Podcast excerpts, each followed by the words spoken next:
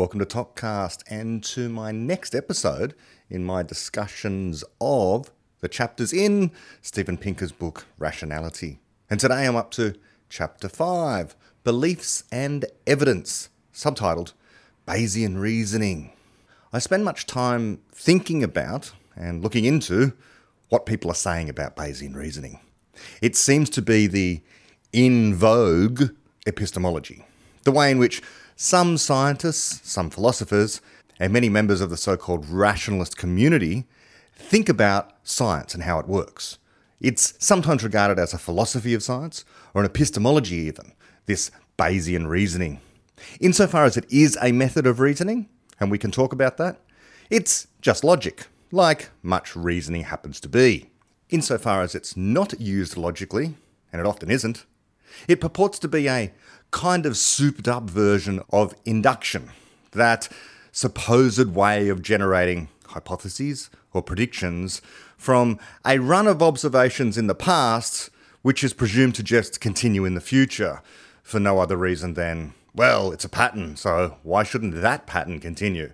Well, there's a whole bunch of reasons why. Not to mention, of course, that prediction is not the sole or even main purpose of science. Nevertheless, Steven Pinker has written a book on rationality, and a core component of this book, and therefore his understanding and what he wants to teach people about what rationality is, comes down to whether or not we are good Bayesian reasoners. This is in line with philosophers like Nick Bostrom, who also implore us to be better Bayesians. This is now de rigueur. It is the culture, intellectual culture now. We are supposed to be better and better Bayesians. Popper was aware of Bayesianism and he refuted Bayesianism, in the same breath that he refuted inductivism. As a prelude to this chapter, let's just consult what Popper says in his piece titled Epistemology Without a Knowing Subject. And of course, Popper's book, Objective Knowledge, and Popper's philosophy and epistemology places at the centre of our rational, reasonable understanding of reality the fact that knowledge can be objective. Indeed, there are species of so called subjective knowledge, but they are the exception to the much broader rule, the much, much broader rule, that what we're looking for are good explanations, and those good explanations instantiate objective knowledge. We're after objective knowledge. Popper's epistemology, critical rationalism, Popperian epistemology, call it what you will, the epistemology of genuine objective knowledge, objective knowledge being knowledge which is not merely free of bias, but which, it can, which can itself be represented in objects out there in the objective world, not merely inside the subjective minds of people. All other alternatives, all other alternatives, have at their heart some amount of subjectivism, how it comes down to beliefs or knowledge comes down to beliefs. The, in other words, the objectivity of knowledge comes down to whether or not your subjective beliefs track reality. But this is a problem. If we have a subjective criteria for objectivity, namely belief in your credences, how much credibility you place upon particular claims, that is purely subjective, then we've got a problem for objective knowledge. Popper rejected all of that. Popper argued for an objective knowledge that could be independent of what anyone thought or believed about it, or how probable they thought it was. And the modern variant today, known as Bayesian epistemology, is just the same as the traditional kind, based upon beliefs and whether or not those beliefs are justified, justified as true or probably true. Let's read what Popper himself had to say. I'm reading from section 7.2, which is titled Probability Theory in the book Objective Knowledge, page 141 epistemology without a knowing subject. And Popper writes, quote, Nowhere has the subjectivist epistemology a stronger hold than in the field of the calculus of probability. This calculus is a generalization of Boolean algebra, and thus of the logic of propositions. It is still widely interpreted in a subjective sense, as a calculus of ignorance or of uncertain subjective knowledge, but this amounts to interpreting Boolean algebra, including the calculus of propositions, as a calculus of certain knowledge, of certain knowledge in the subjective sense. This is a consequence which few Bayesians, as the adherents of the subjective interpretation of the probability calculus now call themselves, will cherish. This subjective interpretation of the probability calculus I have combated for 33 years. Fundamentally, it springs from the same epistemic philosophy which attributes to the statement, I know that snow is white, a greater epistemic dignity than to the statement, snow is white. End quote. Popper goes on from there. One other thing before I begin, and I'll be coming back to other refutations of the view of rationality that Pinker presents here in this chapter, and the view of reasoning that Pinker presents in this chapter. But one thing needs to be said Bayes' theorem is a theorem. It is a correct mathematical formulae. It allows one to calculate certain stuff. It simply isn't a basis for epistemology. It isn't a basis for reasoning broadly. And it's certainly no basis for a philosophy of science, how science actually works. We'll come to that. But I just wanted to say up front that I've got no problem with the theorem. I've written an article on my website titled Bayesian Epistemology. You can search for that on Google, Bayesian Epistemology, Brett Hall, and it will bring up valid uses of Bayes' theorem. And then all the invalid ways in which it is often wheeled out to try and justify as true certain ideas. But let's begin Pinker's chapter here Beliefs and Evidence. And he quotes Carl Sagan at the beginning. Quote, Extraordinary claims require extraordinary evidence. And he goes on. Quote, reading Pinker. A heartening exception to the disdain for reason in so much of our online discourse is the rise of a rationality community whose members strive to be less wrong by compensating for their cognitive biases and embracing standards of critical thinking and epistemic humility. The introduction to one of their online tutorials can serve as an introduction to the subject of this chapter. And then Pinker goes on to quote the LessWrong people from the LessWrong website.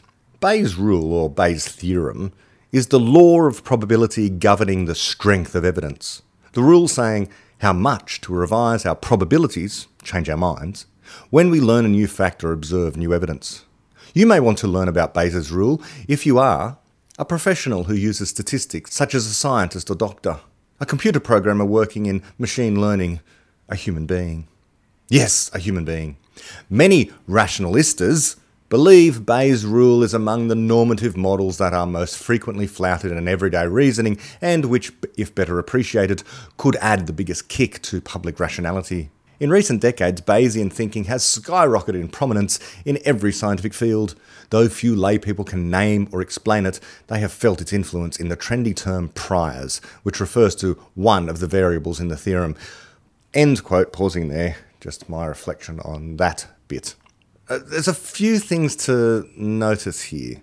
One is that it is said that Bayes' theorem can be used to revise our probabilities.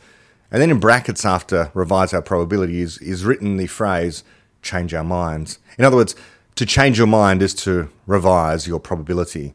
This seems to be, if we're arguing the case for whether or not a Bayesian epistemology is a rational way of thinking, it would seem to beg the question. But of course, in this chapter and throughout the book, Pinker is not really arguing for Bayes' theorem, He's not really arguing for Bayesian epistemology, he's merely assuming it's true and assuming the fundamental reality of probability as a description of physical reality, even though we know it's false. See my last exploration of the last chapter of Pinker's book for more on that. Okay, now Pinker's about to go on with what I would say is the valid deployment of Bayes' theorem. And this is where we have a whole bunch of knowns in order to calculate another known. So when you know certain stuff, then you can calculate something, as Pinker says. Quote, a paradigm case of Bayesian reasoning is medical diagnosis. Suppose that the prevalence of breast cancer in the population of women is 1%. Suppose that the sensitivity of a breast cancer test, its true positive rate, is 90%. Suppose that its false positive rate is 9%. A woman tests positive. What is the chance that she has the disease? The most popular answer from a sample of doctors given these numbers ranged from 80 to 90%. Bayes' rule allows you to calculate the correct answer 9%. That's right. The professionals whom we entrust with our lives flub the basic test of interpreting a medical test, and not by a bit. They think there's almost a 90% chance she has cancer, whereas in reality, there's a 90% chance she doesn't. End quote. Now, although this is a valid deployment of Bayes' theorem using those numbers, let's just take it a little bit more seriously. We're told there that, in fact, this particular woman, although she's told she has a 90% chance of, that she has cancer, in reality, there's a 90% chance that she doesn't have cancer. But what can that mean for an individual? What can it mean, taken seriously, that you have a 90% chance of not having cancer? After all, in reality, you either have cancer or you don't have cancer. What is this betting on things? Now, there might be good reasons why a doctor needs to make a bet in some situations. This is when he or she literally does not know, does not know what kind of treatment the patient needs. Doesn't know, perhaps, doesn't have a good theory, we would say, a good explanation, as to whether or not that particular tumour is cancerous. So why not give the chemotherapy in that case? Well, maybe the chemotherapy is going to cause damage, in which case we're going to have to have a serious conversation between the doctor and the patient. And in that case, maybe something like Bayes' theorem might, might, I say, help. But we should be looking for a good explanation. And in modern medicine today, doctors can do lots and lots of tests to really constrain things, to really find out is that tumour going to be cancerous or not? And so we can find out. We can have a good explanation. Yes, you have cancer. It's not 90% having cancer, you have cancer, or you don't have cancer, one or the other. There are rare edge cases where doctors don't know. They don't know. They don't have a good explanation. And in those cases, maybe Bayes' theorem might be deployed. But even then, in those very, very rare cases, this is what we have second opinions for. Other techniques, other experts to consult, different ways of approaching the problem so that we can eventually, hopefully, get a good explanation. But this is the rare, rare situation. And the problem is that this reasonably valid deployment of Bayes' theorem, even where, by the way, there's no such thing as having 90% chance of cancer, either you've got it or you don't, putting that aside, generalizing this entire case, this particular situation, to the rest of science, to fundamental science, to physical theories, to chemistry, and anywhere else is wrong. It's simply wrong. We aren't in this situation rather a lot of the time. Medical professionals can look up statistics for how accurate a particular medical test happens to be. Medical professionals can look up the incidence of particular diseases, and so these things can sort of be put into a formula. Perhaps. I don't know of any doctor who actually does this though, and I've spoken to a couple about it. They don't know Bayes' theorem from a hat.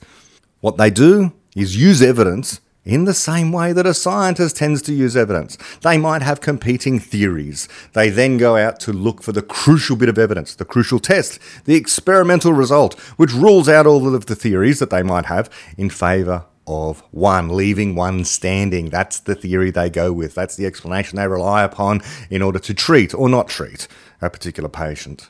Let's keep going with what Pinker says here. Okay, you've just been told either you've got a 90% chance of cancer or 90% chance of not having cancer. Pinker says. Imagine your emotional reaction upon hearing one figure or the other and consider how you would weigh your options in response. That's why you, a human being, want to learn about Bayes' theorem. End quote. Pausing there. I would want to know how the doctor arrived at that 90% number. Precisely. Now, if they're just pulling it out of the air because it's a hunch, and by the way, we're going to get to this idea that priors that are employed in Bayes' theorem in various other places, in risk analysis, in the insurance industry, for example, really are plucked out of the air to a certain extent. Now, there are some situations where statistics are employed, but there are also situations where it is just a so called subject matter expert who is coming up with the prior probability. They're guessing at what it is, they're making it up. If the doctor says you've got a 90% chance of having cancer, I want to know where the 90% came from. On what basis is that guess being made? I want to know whether I've got cancer or not. And therefore, what the treatment for the tumour I've got that's malignant is going to be. And if the tumour is not malignant, then that's a whole other conversation. If I don't have cancer, well, happy days. But this idea of 90% chance, where does that come from? What if it was 50% chance? We're flipping a coin now?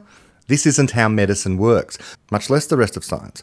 Theories either are correct or they're not. They're not 90% correct or 90% likely of being correct. That's not how it works.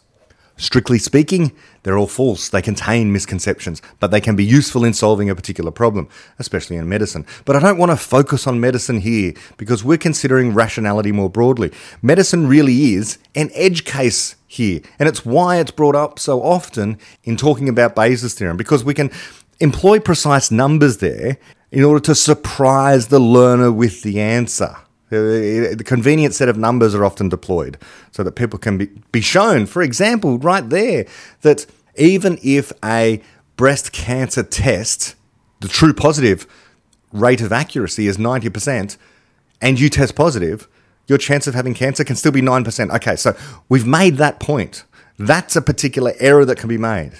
Okay, so we've learnt that. But is that but is in learning that and being perhaps shocked the first time you ever encounter that particular thing? Should that completely change the way in which you reason about science broadly? No, it shouldn't. Let's keep going.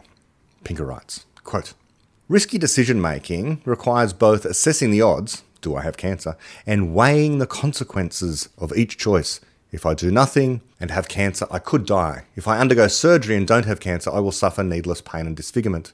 In chapters 6 and 7, we'll explore how best to make consequential decisions when we know the probabilities. But the starting point must be the probabilities themselves. Given the evidence, how likely is it that some state of affairs is true? End quote, and pausing there. All right.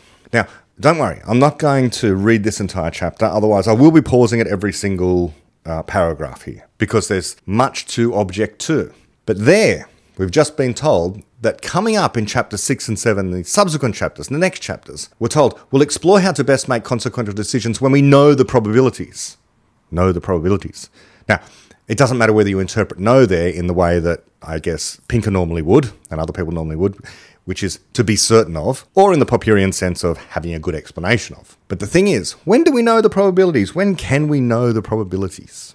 Well, chapter 6 and chapter 7 tell us, so I skipped ahead there and I read it for you. So let me spoil it. Spoiler alert for chapter 6 and 7. When do you know the probabilities? We rarely do, after all. But as Pinker and I would basically agree, you know the probabilities for the case of gambling games of chance, winning the lottery, for example. That's the example that's used in chapter 6 and throughout chapter 6. You know the probabilities in cases like gambling. But even there, we would have to say, following David Deutsch's work on this, following what I've said in previous podcasts, even there, it's not simply not true that physically speaking, that the probabilities quoted for games of chance are literally true given what we know about quantum theory. For example, playing craps, rolling dice, in other words. Okay, you roll one dice, what's the chance that it's going to come up a two? Well, there are six sides to the dice, so it's a one in six chance. Well, not exactly. Not exactly. And if you do a long run of rolling dices, what you will find is that in fact it's not precisely that every one in six rolls comes up two. It only approximately does, but that's not what the probability calculus says. It says that these things should be distributed exactly. It should be exactly one in six. That the chance of rolling a two is exactly one in six. But on what basis? A priori? Well, a priori, the thing's made out of physical matter, and physical matter obeys quantum laws, and quantum laws are not probabilistic. And indeed allow for something other than numbers 1 through to 6 to turn up on that die. Smaller chances that may be, Small measure of universes though that may be. And by the way, this again is begging the question. It's begging the question. If you go to chapter 6, where Pinker's talking about when we know what what the probabilities are for particular situations, and he falls back on games of chance, the very reason that probability was invented in the first place, that it approximates how games of chance behave, how flipping coins works, how drawing cards from decks work, and so on and so forth. That's where probability works. Why should that be generalizable to the rest of rationality? Why should that be generalizable to the way that science fundamentally works? We aren't told. We're just told here's a situation where we know what the probabilities are. The chance of drawing the ace of spades out of a typical standard deck is 1 in 52. Therefore, we can do calculations in games of chance using the probability calculus. Therefore, it works in this very niche, very parochial, unusual situation. So let's generalize it to the rest of rationality. No, that's not rational. That's unreasonable, especially when, as I keep underscoring, the probability calculus doesn't apply anyway to games of chance, strictly speaking. But even if it did, that's no reason to then generalize it to the rest of reality, especially where the rest of reality is inherently unpredictable. You don't know the odds. What are the odds of a nuclear explosion within the next 100 years? Don't know. What are the odds of a thunderstorm tomorrow? Don't know. What we have are good explanations or not. Things don't probably happen, they happen or they don't happen. That's that. One of the challenges of this chapter is going to be talking about the theorem without actually mentioning the theorem itself. So I'll read through the section that Pinker employs that tries to describe what the theorem is, but then I'll go to one of my own blog posts and read a, a brief part of that, which tries to put it in plain English. I don't want to concentrate on calculations with the theorem so much my blog post on Bayesian epistemology, or Pinker's original chapter on this can be consulted for that. But what Pinker does say is this quote, For all the scariness of the word theorem, Bayes' rule is rather simple, and as we will see at the end of the chapter, it can be made gut level intuitive. The great insight of the Reverend Thomas Bayes, 1701 to 1761, was that the degree of belief in a hypothesis may be quantified as a probability. This is the subjectivist meaning of probability that we met in the last chapter. Call it prob hypothesis, the probability of a hypothesis, that is, our degree of credence that it is true. In the case of medical diagnosis, the hypothesis is that the patient has the disease. End quote. Okay, so just, just notice that, that again.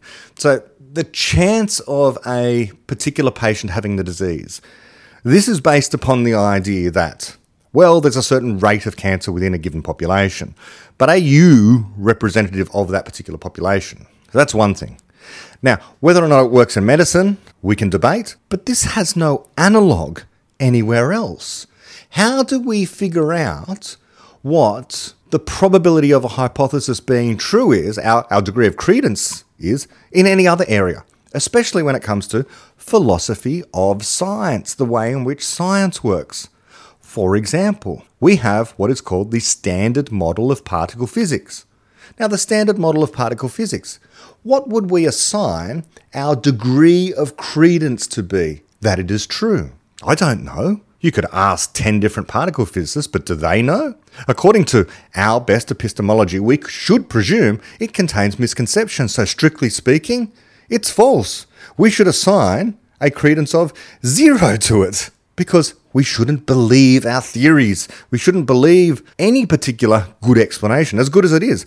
It tracks reality in some way. It describes reality, it explains reality, but it also gets some things wrong. And this is why we shouldn't believe our theories. We should expect them to be improved, superseded, overturned by something better in the future. And that's true of every single scientific theory we have. So, automatically, at the very first hurdle of explaining this theorem, we're automatically knocking it out of the park in terms of being a possible philosophy of science because there's no way of assigning the probability that a particular theory is true, a particular hypothesis is true, any existing bit of knowledge is true. We don't know. We don't know ahead of time whether or not that bit of knowledge is going to be overturned in the future. We should expect it to be, and so therefore we should expect that all such probabilities are zero, and so therefore if we're starting to put zero into our equation, we're going to get zero at the end as well. So it's a pointless equation for that purpose for that purpose. Okay, Pinker goes on to explain all the other different parts of the equation. I'll put the equation on the screen if you happen to be watching this, but basically, this is an audio episode, so you don't need to. You can Google Bayes' theorem and look up what it is. The way in which Pinker describes the rule is he, he writes it down as prob hypothesis given the data is equal to prob hypothesis multiplied by prob of the data given the hypothesis, all divided by prob of the data, okay, where prob means probability, obviously. Pinker goes on to say, what does this mean? Recall that prob hypothesis given the data, the expression on the left hand side, is the posterior probability, our updated credence in the hypothesis after we've looked at the evidence. This could be our confidence in a disease diagnosis after we've seen the test results. End quote. Okay.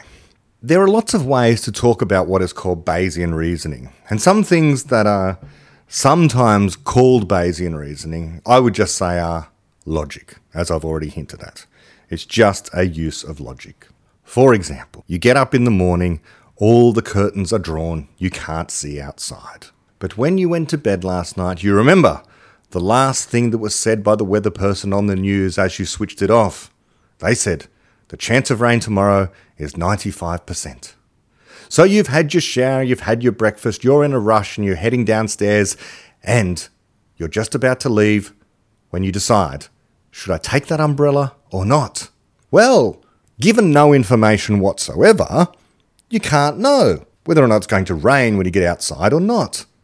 But you remember that last night the weather person said a 95% chance of rain. So that is information. So you should update your probability. It's not a random 50 50 chance now of taking the umbrella or not. It seems to have jumped, perhaps to 95%. Perhaps you endorse what the weather person says, so you grab the umbrella. But then you remember, aha, you were watching a repeat of a television show that you recorded last week. And in fact, that news report, that's a week old. So now do you put the umbrella back down again because once more, new information. It's a week old weather report. It doesn't apply today. Well, you could run downstairs and have a look outside, and if you look outside and you see it's not raining, but there are rain clouds, now you've got new information again. Okay, so this entire way of talking, sometimes people label this as Bayesian reasoning. I would say what you're doing is you're just coming up with conjectures and you're ruling them out given certain ev- evidence, but you don't really have a good explanation. And in particular, you don't know whether it's going to rain or not. And so you have to decide for yourself is it more inconvenient to carry the umbrella or not? So that's one thing. Whether or not you call that Bayesian reasoning or not, I don't know. I don't think the label really matters. But what you're not doing really is actually calculating. You're not actually using Bayes' theorem. But insofar as your reasoning, whether you call it logic, it's a simple logic, or Bayesian reasoning, it doesn't matter. Now, on my website, I'm just going to read uh, a section where I describe what I say is Bayes' theorem in plain English, using an example. The medical example, again, people like to use medicine for this. Okay, let's say you're, you're sitting at home and you see a news report. And the news report is about this tropical virus called the Zika virus, which is common in Brazil or more common in Brazil than what it is in other countries around the world, let's say. You're watching the news report and they're reporting the symptoms. And you're a bit of a hypochondriac, so you think, I've got some of those symptoms. So you rush off to your local doctor to get tested. Look, says the doctor, don't worry. Zika is actually really rare. There's lots of media hype. Of all the people who come back from Brazil, only about 1 in 10,000 of them will actually have the virus. But you're in luck. To put your mind at ease, we've got a test that is 99% accurate and it gives instant results. So let's get this over and done with right now so you can go home confident in the knowledge about whether you are indeed infected or not. That sounds promising. Of course, you're going to immediately get the test done. The blood's taken, it's run through a computer, but the screen flashes red. It's a positive test. Oh no, you're infected. Well, not so fast. Are you really infected? The test, after all, is not perfect. In fact, it's wrong 1% of the time. The doctor says it's 99% accurate, but what they really mean is 99% of the time, positive results are really positive and negative results are actually negative. In other words, the doctor implicitly gives you the rate of false positive and false negative, which are both 1% in this case. Everything turns on other information outside of the test. You're getting tested based upon symptoms. Maybe it's a high fever, maybe it's a cough. I don't know what the symptoms for Zika virus are.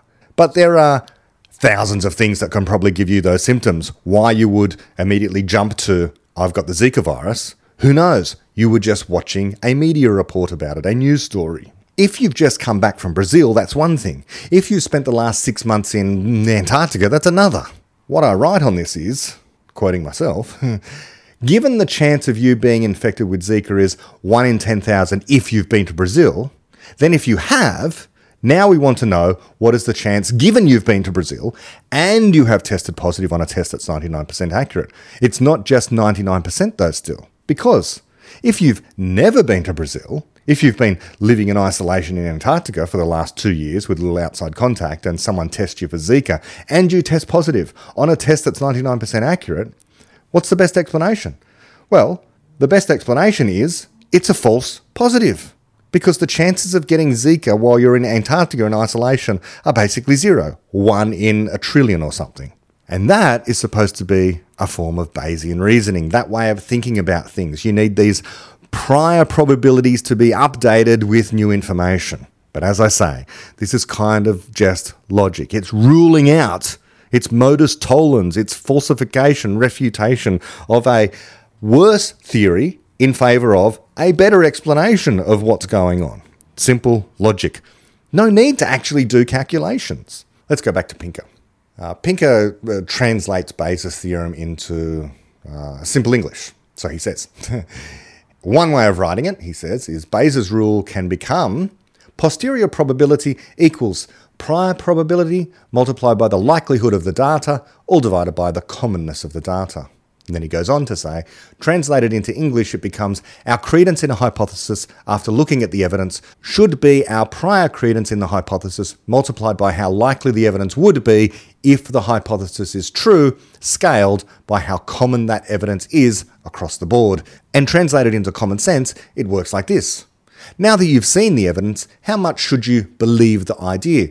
First, believe it more if the idea was well supported, credible, or plausible to start with, if it has a high prior, the first term in the numerator. End quote. Okay, so clearly I have difficulty with all of that because, well, we, we shouldn't be believing ideas. We shouldn't be believing theories. What we should be doing is relying upon our best explanations of the world. And either we've got a good explanation or we don't have a good explanation in which case we either know something or we don't know something. And pretending to know something when we don't know something and assigning it a random number, which is a probability, is not a rational thing to do. When we are ignorant, we should admit we do not know something, especially when making claims about the future. If you don't know, you don't know, and you should say you don't know. Don't say what's going to happen is X, Y, and Z in the next five years. You don't know. You're prophesying. It doesn't matter if you've got Bayes' theorem behind you. You don't know what new knowledge is going to be created. And yet, this is what Bayesian inference generation is all about. Bayesian reasoning is often about. Unfortunately, it is not rational. It shouldn't be a part of rationality, broadly speaking. It is a tiny, quirky little formula that can be used with the probability calculus, which we already know does not track r- physical reality. We've talked about that before. Okay, let's continue. I'm skipping quite a lot of the, of the chapter and just diving into areas of interest. But Pinker goes on to write a section about well, Kahneman and Tversky, and remember, these guys are the ones who invented behavioral economics. They won a Nobel Prize for their work in trying to understand how people go about making economic decisions. And so there's a section titled, or subsection rather, titled Base Rate Neglect and the Representativeness Heuristic. And here Pinker writes Kahneman and Tversky singled out a major ineptitude in our Bayesian reasoning. We neglect the base rate which is usually the best estimate of the prior probability. In the medical diagnosis problem, our heads are turned by the positive result, the likelihood, and we forget about how rare the disease is in the population, the prior. Okay, end quote. Now, this again just underscores what I was saying before. These kind of things, you know, the, the how frequent a particular disease is in the population, which is called the prior, that can be well studied in epidemiology. It can be well constrained. We can have a good understanding of it. A good explanation, in other words, allows us to derive numbers like this. It's known. But how well known is the prior probability of modern particle physics being correct? Or string theory possibly being correct? Or name your theory, the theory of tectonics when it comes to geology. And if we do have evidence that doesn't agree with one of these theories, what then? Do we adjust our belief in the theory, which we shouldn't believe anyway? If so, by how much? What if the experiment is wrong? This is, of course, the Duhem Quine thesis the idea that when we get an experimental result that disagrees with a particular theory, we can't know at that time what's going on. Could it be the experiment that's at fault, or could it be the theory?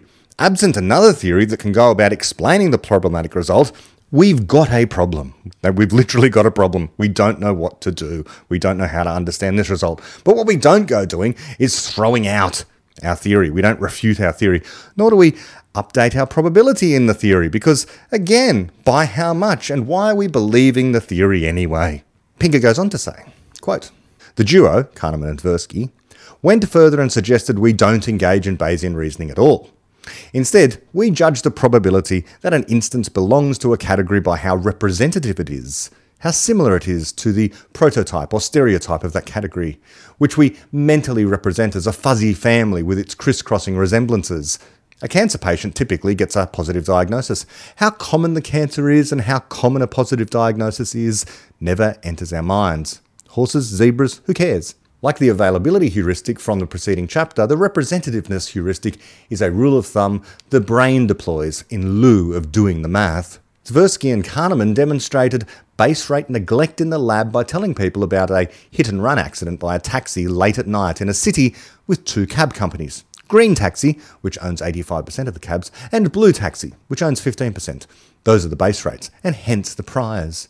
An eyewitness identified the cab as blue, and tests showed that he correctly identified colours at night 80% of the time. That is, the likelihood of the data, namely his testimony, given the cab's actual colour. What is the probability that the cab involved in the accident was blue? The correct answer, according to Bayes' rule, is 0.41. The median answer was 0.8, almost twice as high. Respondents took the likelihood too seriously, pretty much at face value, and downplayed the base rate. End quote. Pausing there, and let's have a closer look at what's going on here. Is this reasoning at all? What situations would we find in real life that could be modelled by something like that? That's a very abstract, manufactured, artificial situation where the numbers are provided. Uh, what goes on in real life? A hit and run's happened, and there are two taxi companies, and we know it was a taxi, and we've only got one eyewitness, and the police come along, and well, what do they do?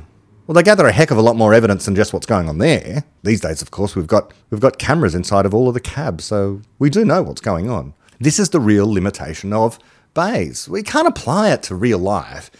Here we assume all else is being equal between these green and blue taxi companies. Maybe the police know something we don't when they turn up. Perhaps they know that one company is notorious for employing poorly skilled drivers or is lax with allowing drivers to drive while they're sleepy. Who, knows?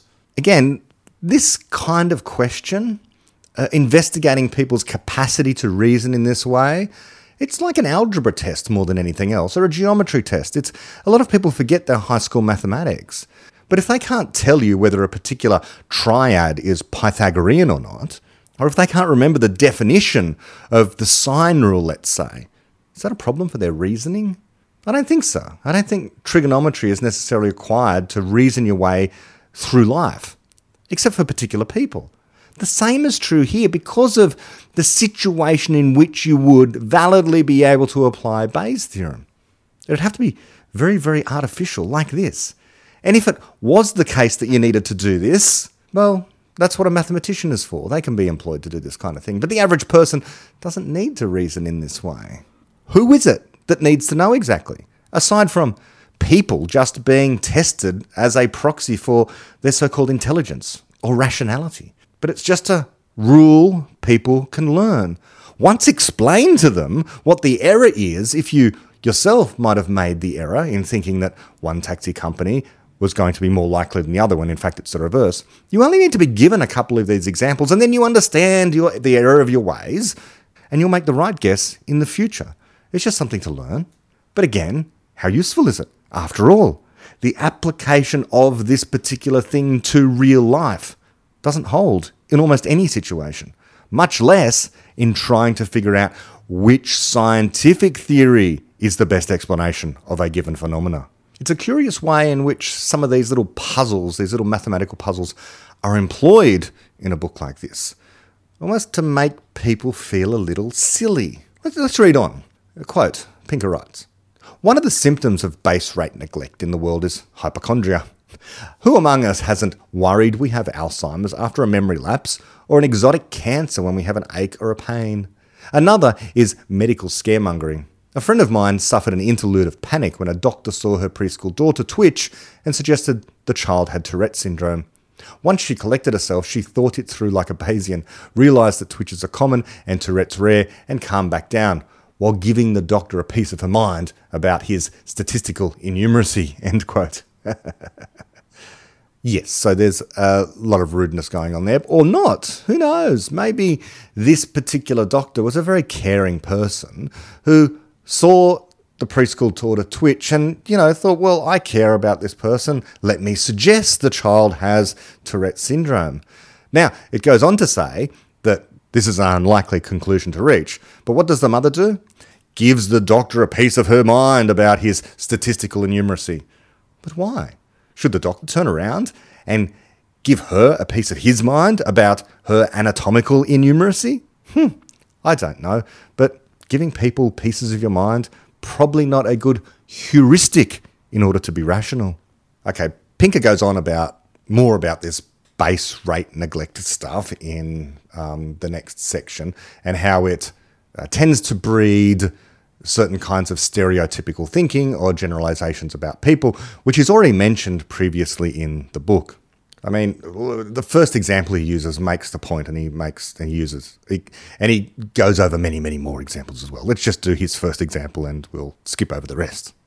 He says, "quote Consider Penelope a college student described by her friends as impractical and sensitive. She has travelled in Europe and speaks French and Italian fluently. Her career plans are uncertain, but she's a talented calligrapher and wrote a sonnet for her boyfriend as a birthday present." Which do you think is Penelope's major, psychology or art history? Art history, of course. Oh, really? Might it be a wee bit relevant that 13% of college students major in psychology, but only 0.08% major in art history, and a balance of 150 to 1? End quote. Okay, so yes, and there are more examples like this. So people are stereotyping. But again, who's really making these calculations? Who's really being asked these questions? Why are they being asked these questions? What is going on? Yes, there is there are stereotypes. Sometimes they're damaging. Sometimes it leads to racism. Sometimes that can be dangerous. This might be over egging Bayes' theorem just a little. Okay, so I'm going to skip over um, more of that and we'll pick it up where Pinker writes. He writes a new section titled Priors in Science and the Revenge of the Textbooks. Quote, Our neglect of base rates is a special case of our neglect of priors, the vital, albeit more nebulous, concept of how much credence we should give a hypothesis before we look at the evidence. End quote. Okay, yes, I'm going to have to pause there. Because what do we do under regular epistemology, critical rationalist epistemology, uh, error correction, and so on? We just ask is this thing a good explanation or not? Why are we even generating hypotheses in the first place? What's this situation? The context really matters a lot. In any case, assigning a number to the probability of a given hypothesis at that point is pure guesswork. Pure guesswork. Wild guesswork. Can I emphasize that anymore? If we have no other information and we've come up with 10 different hypotheses, then how do we assign probabilities to any of them? Is it just 10% each until the evidence comes in? And when the evidence does come in and conforms to only one of those, it's consistent with only one of those, do we reject all the other nine? Is that what's really going on? Is that not conjecture and refutation?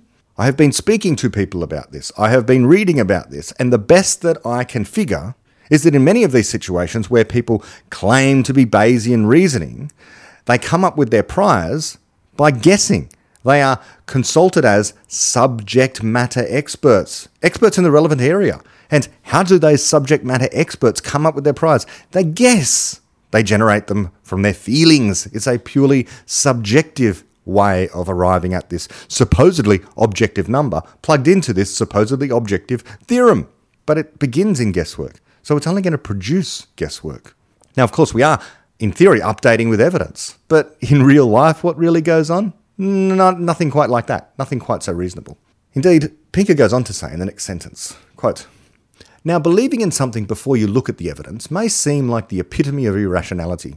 Isn't that what we disdain as prejudice, bias, dogma, orthodoxy, preconceived notions? But prior credence is simply the fallible knowledge accumulated from all our experience in the past. End quote. Is it indeed? Well, this reminds me of David Deutsch's Parable of the Calendar in 1999. I think it's in the fabric of reality. Never before had his experience in the past been of a calendar whose year began with a 2 0. And yet here he was, astonishingly, on December 31st, 1999, able to predict that within 24 hours he would be seeing calendars everywhere, beginning with a 20. How strange, given that none of his accumulated experience from the past could possibly have informed him that calendars everywhere should indeed begin with two zeros, because he hadn't seen that before. But he knew it from a good explanation of what was going on in reality. That's what's going on. Pinker goes on to say Indeed, the posterior probability from one round of looking at evidence can supply the prior probability for the next round, a cycle called Bayesian updating. It's simply the mindset of someone who wasn't born yesterday. End quote. Yes and no.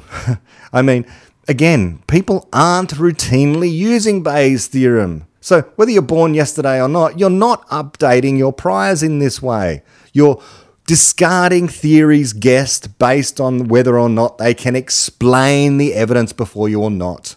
And if they can't, then you reject the explanation. So it's not so much the mindset of someone who wasn't born yesterday, it's the mindset of someone with explanations.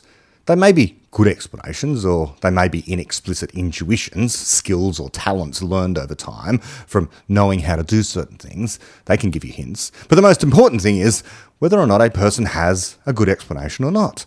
In which case they know something or they don't know something. And then if the evidence comes along and it's not consistent with what they know, they've got a problem. And they have to resolve the problem in some way by coming up with a new theory that explains the evidence. So then you've solved your problem. Or if you can't come up with a theory and you've got this problem, well, you just continue with the problem. There's no point updating all these different hypotheses and waiting. That, that doesn't happen in real life. No one's doing that. Who's pulling out their pocket calculator and figuring out the prior probability of things, whether in day to day life or indeed in science with hypotheses? As I emphasize on this podcast all the time, it is so rare to have multiple hypotheses.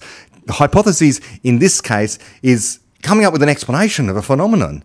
That's really, really hard. That's the creative part of science. It's not easy. This idea that we're going to have multiples of a given hypothesis is simply wrong. Look at a mystery in science right now. What is dark energy? What is driving the accelerated expansion of the universe? This thing has been around, this phenomenon has been around for over 20 years at this point, 25 years now. We don't have a whole bunch of good hypotheses that we can weight with increasing evidence. We just don't have any. Forget about weighting different hypotheses to bet on one. We don't have any.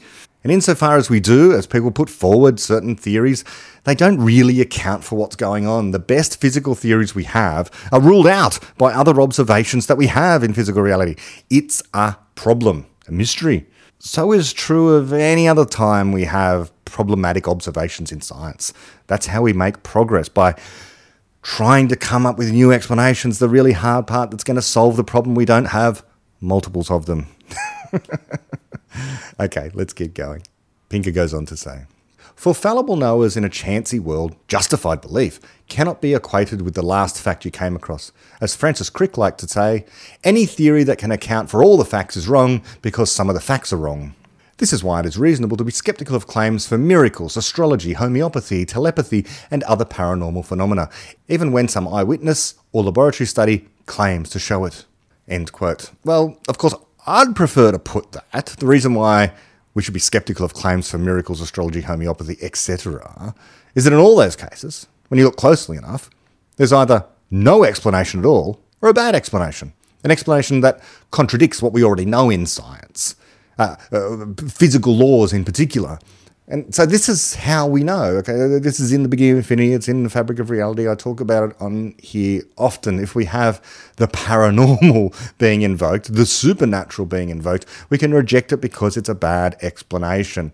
Never mind doing linguistic gymnastics with rationality and Bayes' theorem. It's a bad explanation, or it contradicts some law of physics. We don't need to go down that road. We can reject things without ever talking about the evidence because it's just a bad explanation. So, anyway, a, a few paragraphs uh, follow this, in fact, a few pages, testifying to how Bayesian reasoning can be used so that we don't believe in miracles. okay, so, so we shouldn't believe in miracles because Bayes' theorem or something like that.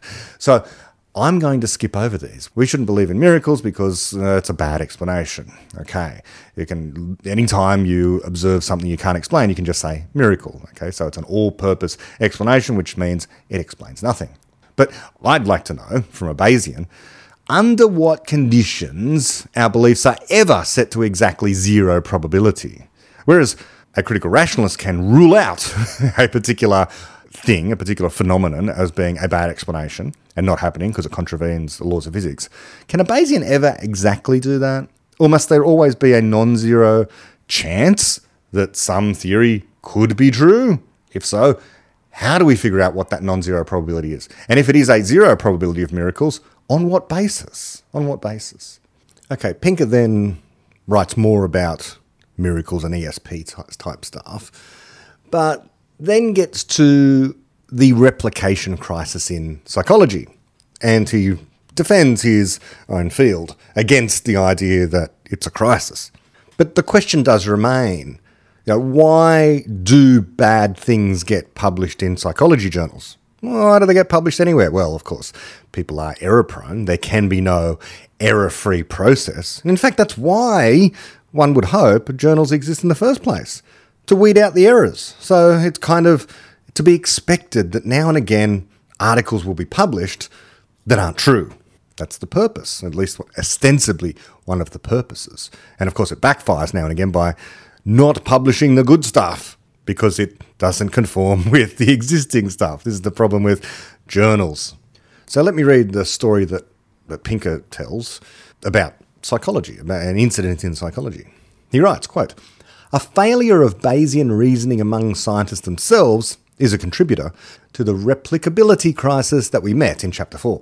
The issue hit the fan in 2011 when the eminent social psychologist Daryl Bem published the results of nine experiments in the prestigious Journal of Personality and Social Psychology, which claimed to show that participants successfully predicted, at a rate above chance, random events before they took place, such as which of two curtains on a computer screen hid an erotic image before the computer had selected where to place it. Not surprisingly, the effects failed to replicate, but that was a foregone conclusion given the infinitesimal prior probability that a social psychologist had disproven the laws of physics by showing some undergraduates some porn. When I raised this point to a social psychologist colleague, he shot back. Maybe Pinker doesn't understand the laws of physics. But actual physicists, like Sean Carroll in his book The Big Picture, have explained why the laws of physics really do rule out precognition and other forms of ESP. The Bem imbroglio raised an uncomfortable question. If a preposterous claim could get published in a prestigious journal by an eminent psychologist using state of the art methods subject to rigorous peer review, what does that say about our standards of prestige, eminence, rigour, and the state of the art? End quote. Pinker gives an answer, his answer is in terms of Bayesian reasoning. Um, but what we would say is that if you have a observation, an observation that defies the laws of physics, you have a problem. The problem could be that the laws of physics are wrong, you found a new law of physics or a problem with the laws of physics, or that your experiment is wrong. And here's yet another case, another case of where the experiment was wrong. That's all. We don't need Bayesian reasoning. We've just got a choice to make. We have to rule in favour of a particular solution. And if you had to bet on the corpus of existing knowledge of physical laws or this parochial psychology experiment, where do you go? Where do you put your money? Well, I know where I'm putting my money. And the important thing here, the key thing here, the thing I think that Pinker's work would be improved so much by and that Bayesian reasoning would be improved so much by, or this, this, this so called epistemology, is the simple observation. A very simple observation, but it does take depth of understanding, I guess, that this psychology experiment that purported to show prediction of random events before they took place, precognition, ESP, is explanationless. How does it work? We aren't told. We're just told we have this observation that is consistent with the existence of it, but no mechanism is given. It's, it's the grass cure. Eat a kilogram of grass and it'll cure your common cold. We don't need to do further experiments to test this. If we're not given an explanation, there's no reason to test it again. There's a mistake somewhere. Someone's making an error. You're, you're, contravene, you're claiming to contravene the laws of physics without explanation. Now, you, the crank, of course, turns around at that point and says, Well, you're all wrong. My experiment's right and the physics is wrong. But we are quite right. Everyone else is quite right to say, no, you've made an error somewhere. We don't have time to go figuring out where you've made the error in your experiment, but it contravenes the prohibition on faster than light travel. What have you done wrong? Figure it out. Okay. Uh, of course, these things are figured out. These things are error corrected eventually by people who are interested enough in looking into it. But quite often, quite rightly, many physicists who are presented with a paper that claims to have, again, disproven general relativity or uh, shown how Deutsch didn't understand quantum computation or whatever the, the crank may be claiming, physicists, professional physicists, and others don't always have time to go reading the details of this supposed theoretical refutation of some long standing physical law. It might be right, the crank might be right, okay, but the, the crank should not be upset if the physicist says they don't have time to go investigating this issue any more deeply. The truth will out in the end, and the crank will be shown to be right, and they'll become famous because they will have solved a problem. But until then, until then, experimental results that claim to violate laws of physics uh, need not be taken too seriously, even if they're done at the Large Hadron Collider, much less in a psychology lab somewhere. As Pinker points out there, what he says is uh, the prestige, eminence, and rigor of, of uh, you know this journal and these experiments. It's the wrong emphasis, isn't it? They are doing science in form only. No doubt the paper had graphs, statistics. It was published in this prestigious journal, but there's no explanation of what's going on. Uh, that field, not, not just that paper, but whole parts of the entire field are explanationless in psychology. In experiments like this, where you find correlations, why does the correlation exist? No explanation. So who cares? Maybe you regard it as a problem. But that's where the real science comes in. Just in finding correlations. Anyone can find correlations. the best we can say for any of these things sometimes is they throw up an observation, a problem that cries out for explanation not yet known. But they're to a penny, okay? there's lots of problems out there people could be working on. Going out and finding more trivial little psychological quirky things, who cares? Find something interesting and fun. But you know, people can spend their time on whatever they want. Finding out why people's memory imp- is improved after listening to classical music as opposed to rock music, well, who cares? So when you have an explanationless theory, an explanationless science, an explanationless hypothesis, you're not doing science. You're, you're going through the processes of the scientific method, so called. But in this particular case, it's not even, you don't even have that much. Forget about not being able to be replicated. Without an explanation, there is not much to replicate. Pinker goes on to say, I don't know how much stock to put in this, but he says, quote, most findings in psychology, as it happens, do replicate. So, okay, maybe he's right. But does it come with an explanation as to why uh, the replication of these, let's say, correlations, why they're happening? Is it in terms of memes and behavior? Eh, the ideas that people have, what's going on in minds, rather than being behaviorism, just observing that this behavior is correlated with that behavior. What we want is an explanation in terms of ideas. That's what psychology should be about. Psychology is the science of the mind, or one of the sciences of the mind. A, third person supposed objective science of the mind which should be a science of memes. But at the moment, uh, that is a just a, a, a, sort of a fringe, a fringe area of study. Uh, I don't even know if psychology psychologists themselves place much stock in it.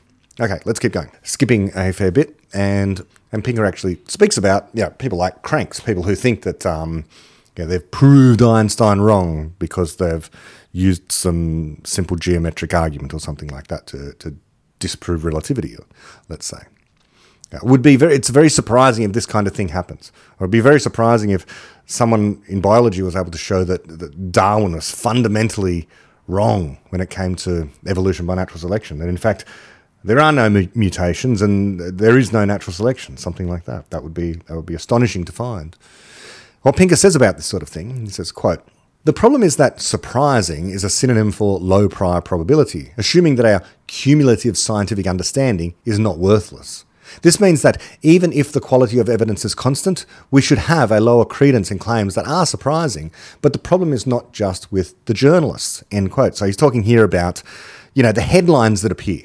Headlines like, Was Einstein wrong? or Young upstart overturned scientific apple cart, and so on and so forth. So uh, science journalists talk in these terms all the time to try and drum up excitement about reading the article, subscribing to the, the magazine, whatever it happens to be.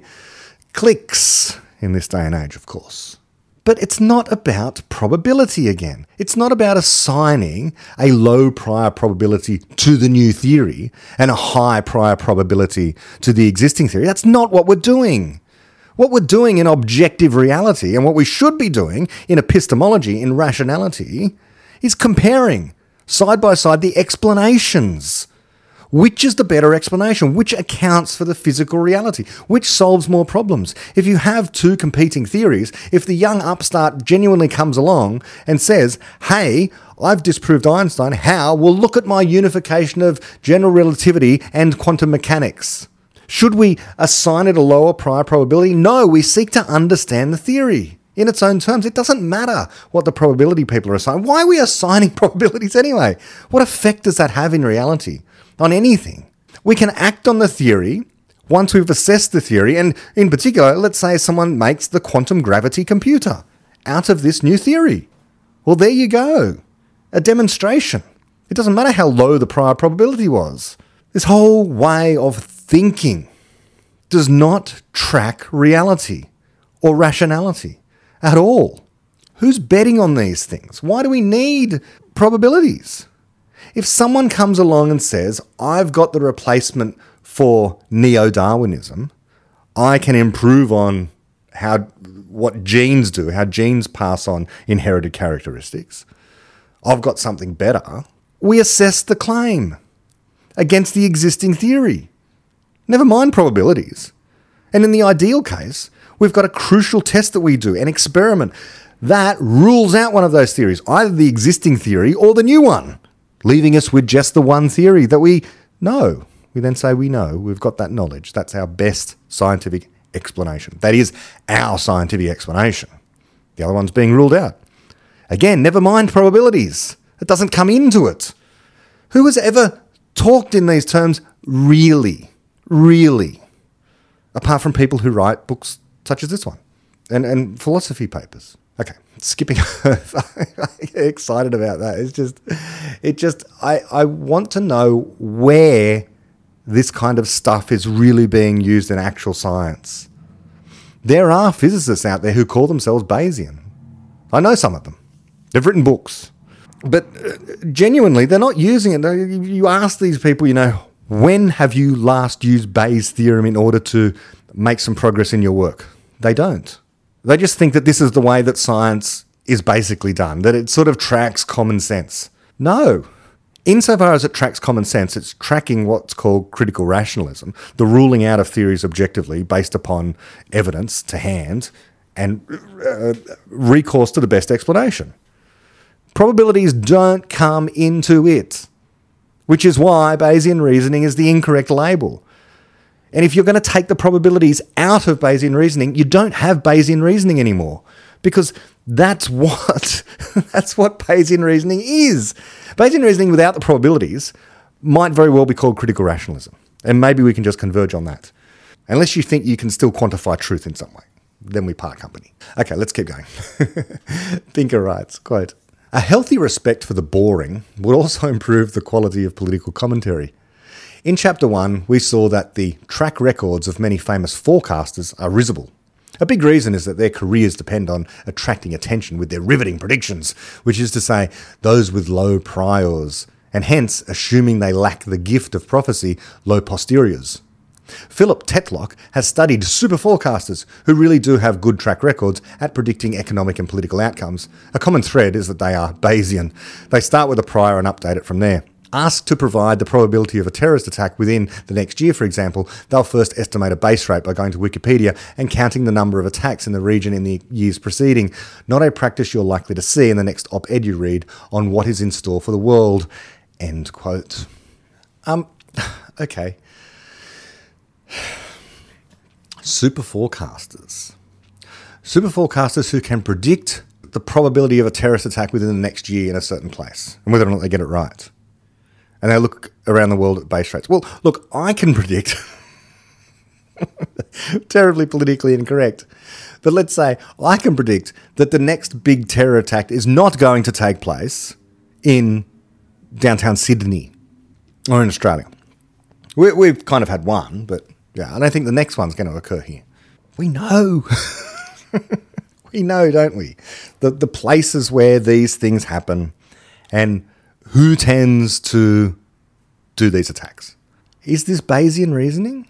Is just having a good explanation of the causes of terrorist attacks and the regions where they tend to happen.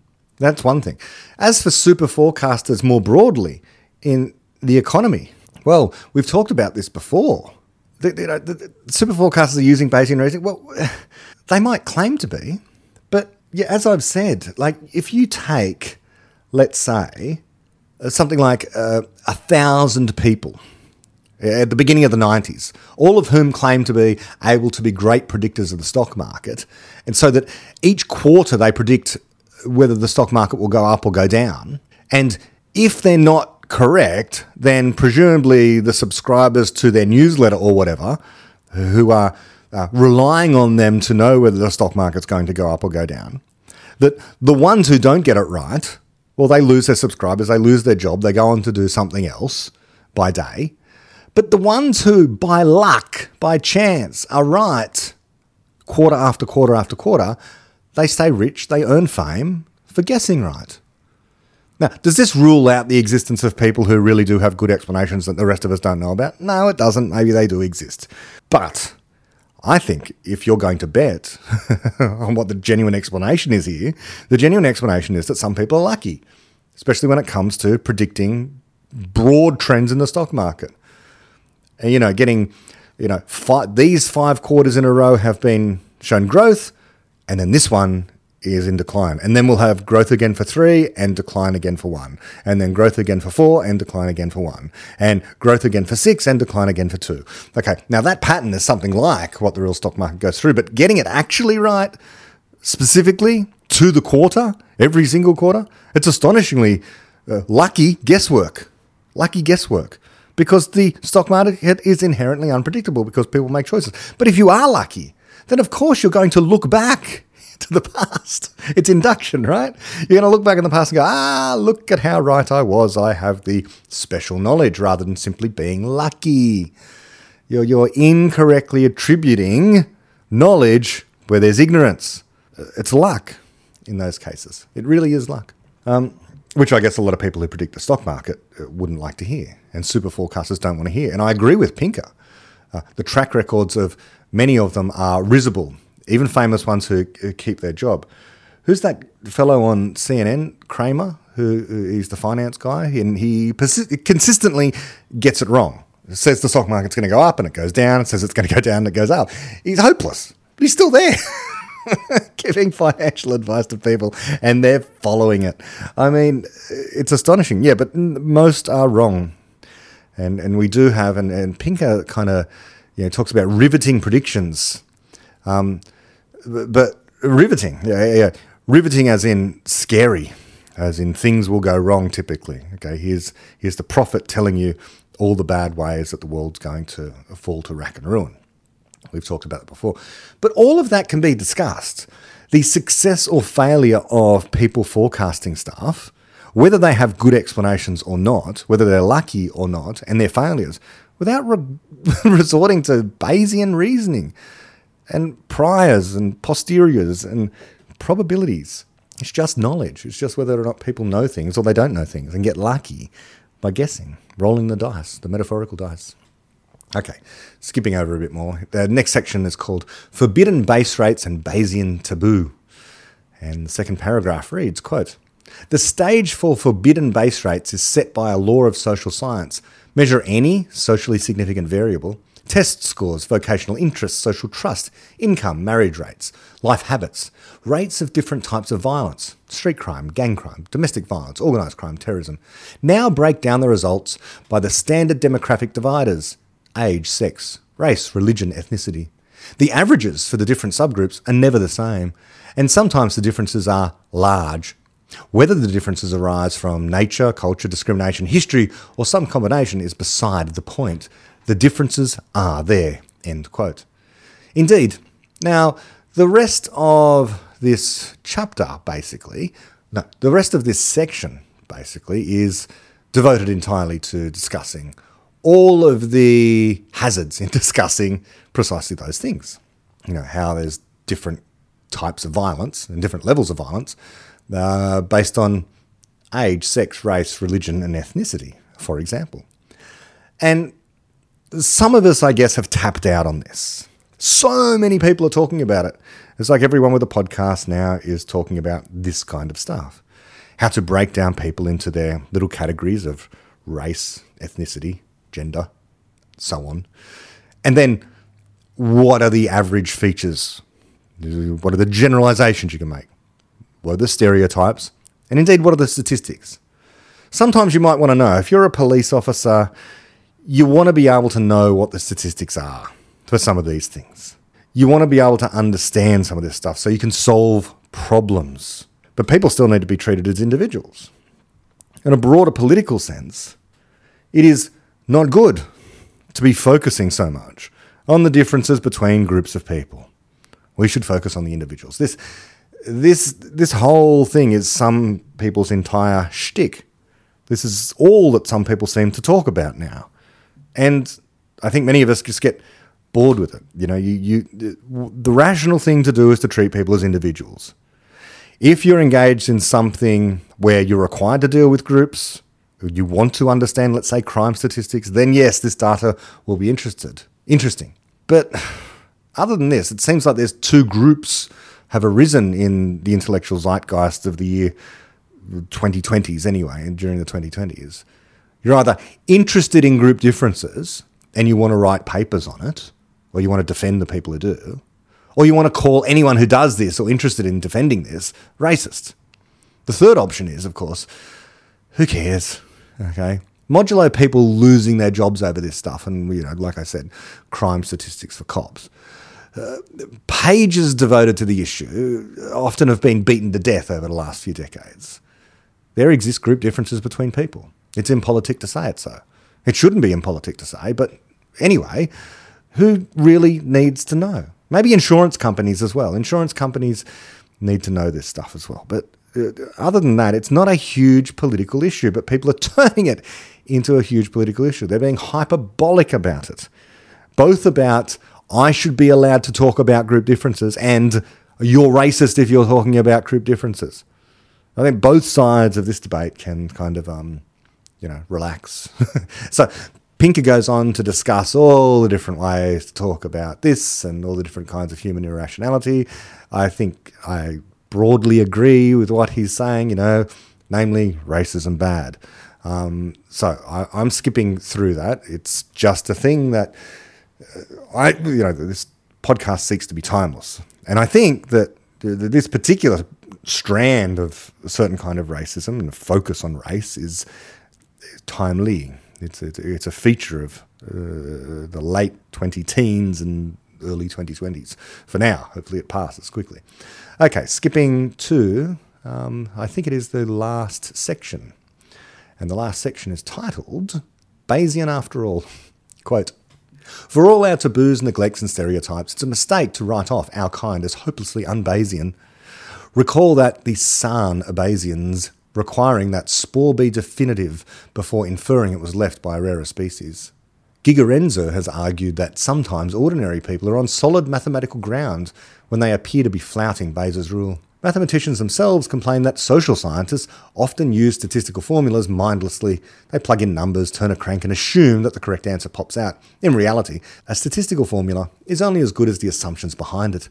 Lay people can be sensitive to those assumptions, and sometimes, when they appear to be blowing off Bayes' rule, they may just be exercising the caution that a good mathematician would advise. End quote. So sometimes our species might be regarded as hopelessly un-Bayesian or good Bayesians. But you know, the, the normative statement here is you should want to be a better Bayesian, which is uh, literally something that Nick Bostrom says. What probability do we assign to the claim Bayes' epistemology is true? What's that? How do we know? Does it only apply to science and physical stuff, or can it be turned in on itself? If so, how? What if we think we're rational and we're not? We, we refuse to agree to be a better Bayesian because we think that Bayesianism itself is irrational because it doesn't track reality because probability is just a quirky area of mathematics originally designed for gambling and even then it doesn't apply. What do we say? I don't know.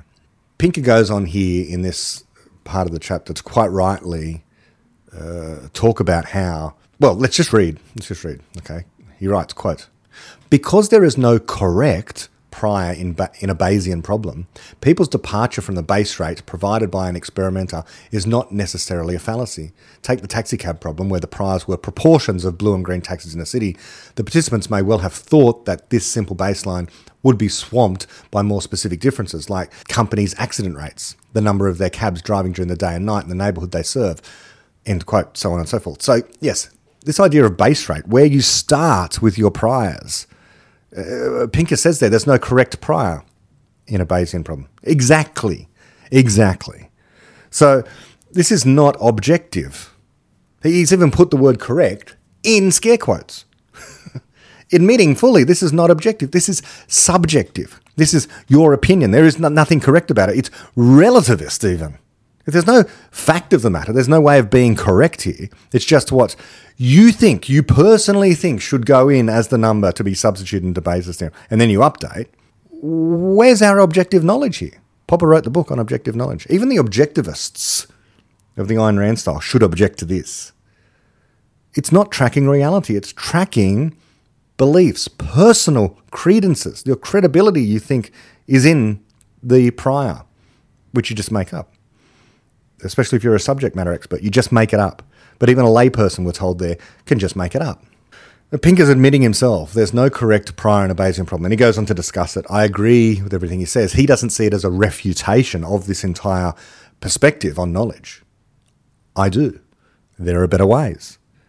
What is called critical rationalism, what is called Popperian epistemology, is the way we understand how knowledge works and is the way in which we can understand how decisions can be made once you have the good explanation. And absent a good explanation, you don't know. And so you better get about creating a solution so that you can know. And if you need to make a decision right now in the absence of good information, then you better use your intuitions. And you better hone them by, through training and whatever else, if you're a doctor or a police officer or a military person and so on and so forth. The remainder of the of the, the section and the chapter is a reasonable exploration more of Bayes' theorem itself. And he goes into talking about how you can even visualize Bayes' theorem. Um, the, the, the, YouTube channel, uh, Three Blue, One Brown, uses the same method. I don't know if uh, Pinker got it from them, but it's a very, very good one. If you want to have a, a, a more intuitive understanding of Bayes' theorem, a visual way of representing Bayes' theorem, then yeah, go to YouTube, three blue, one brown, look up Bayes' theorem, and he goes through with animations explaining the stuff, which might be a, a better way to go if you're so inclined.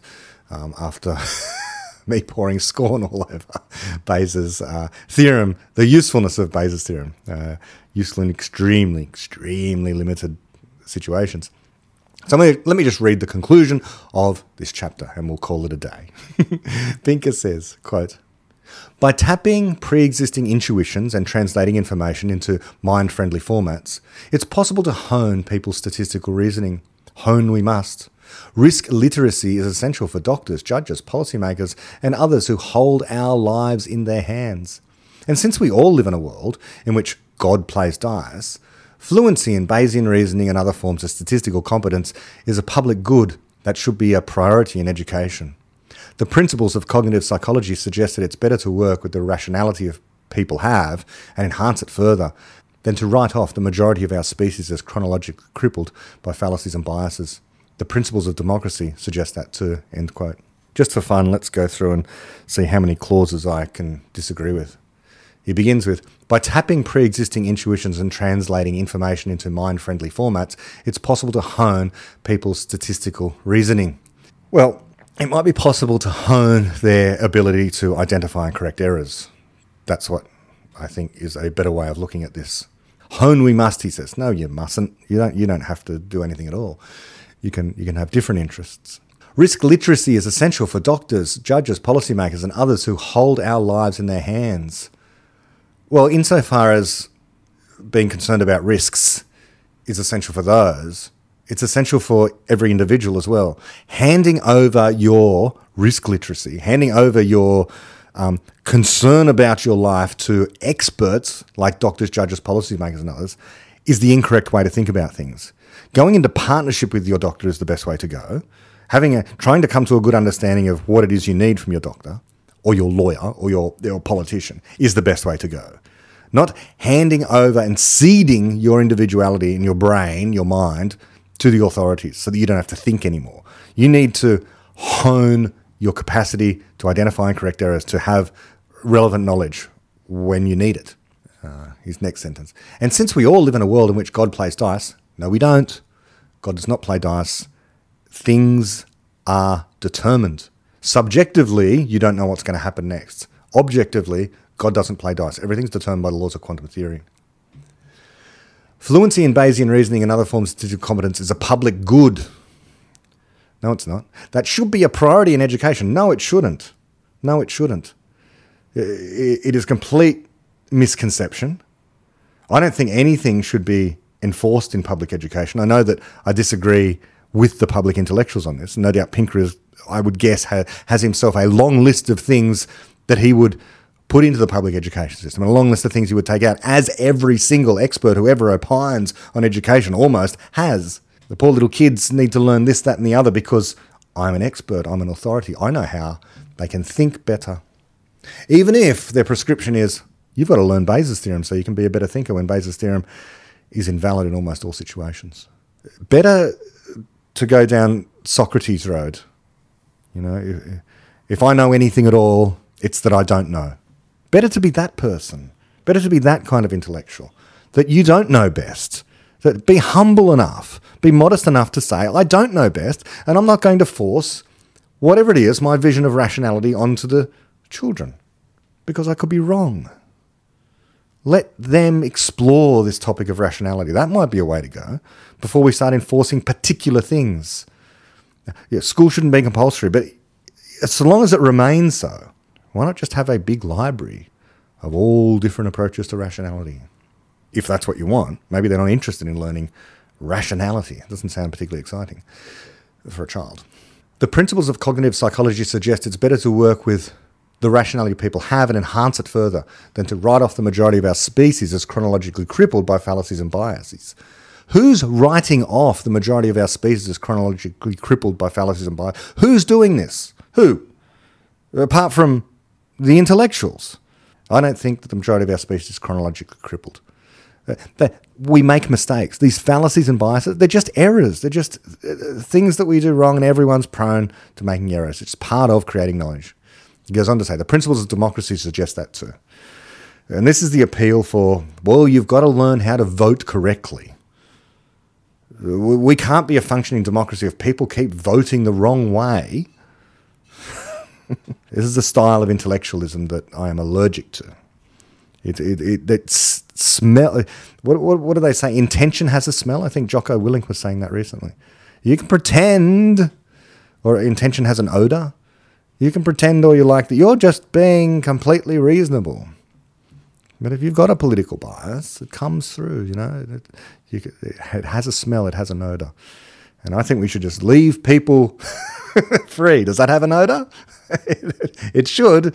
It, it, it's the odor of leave everyone be to make their own way in the world, to learn, understand, and correct their errors, that there is no royal road to knowledge, there's no royal road to progress, there's no royal road to an error free situation, there's no way of being more rational except correcting errors, learning how to best correct errors. And Popperian epistemology is the best way to go there. Okay, until next time, bye bye.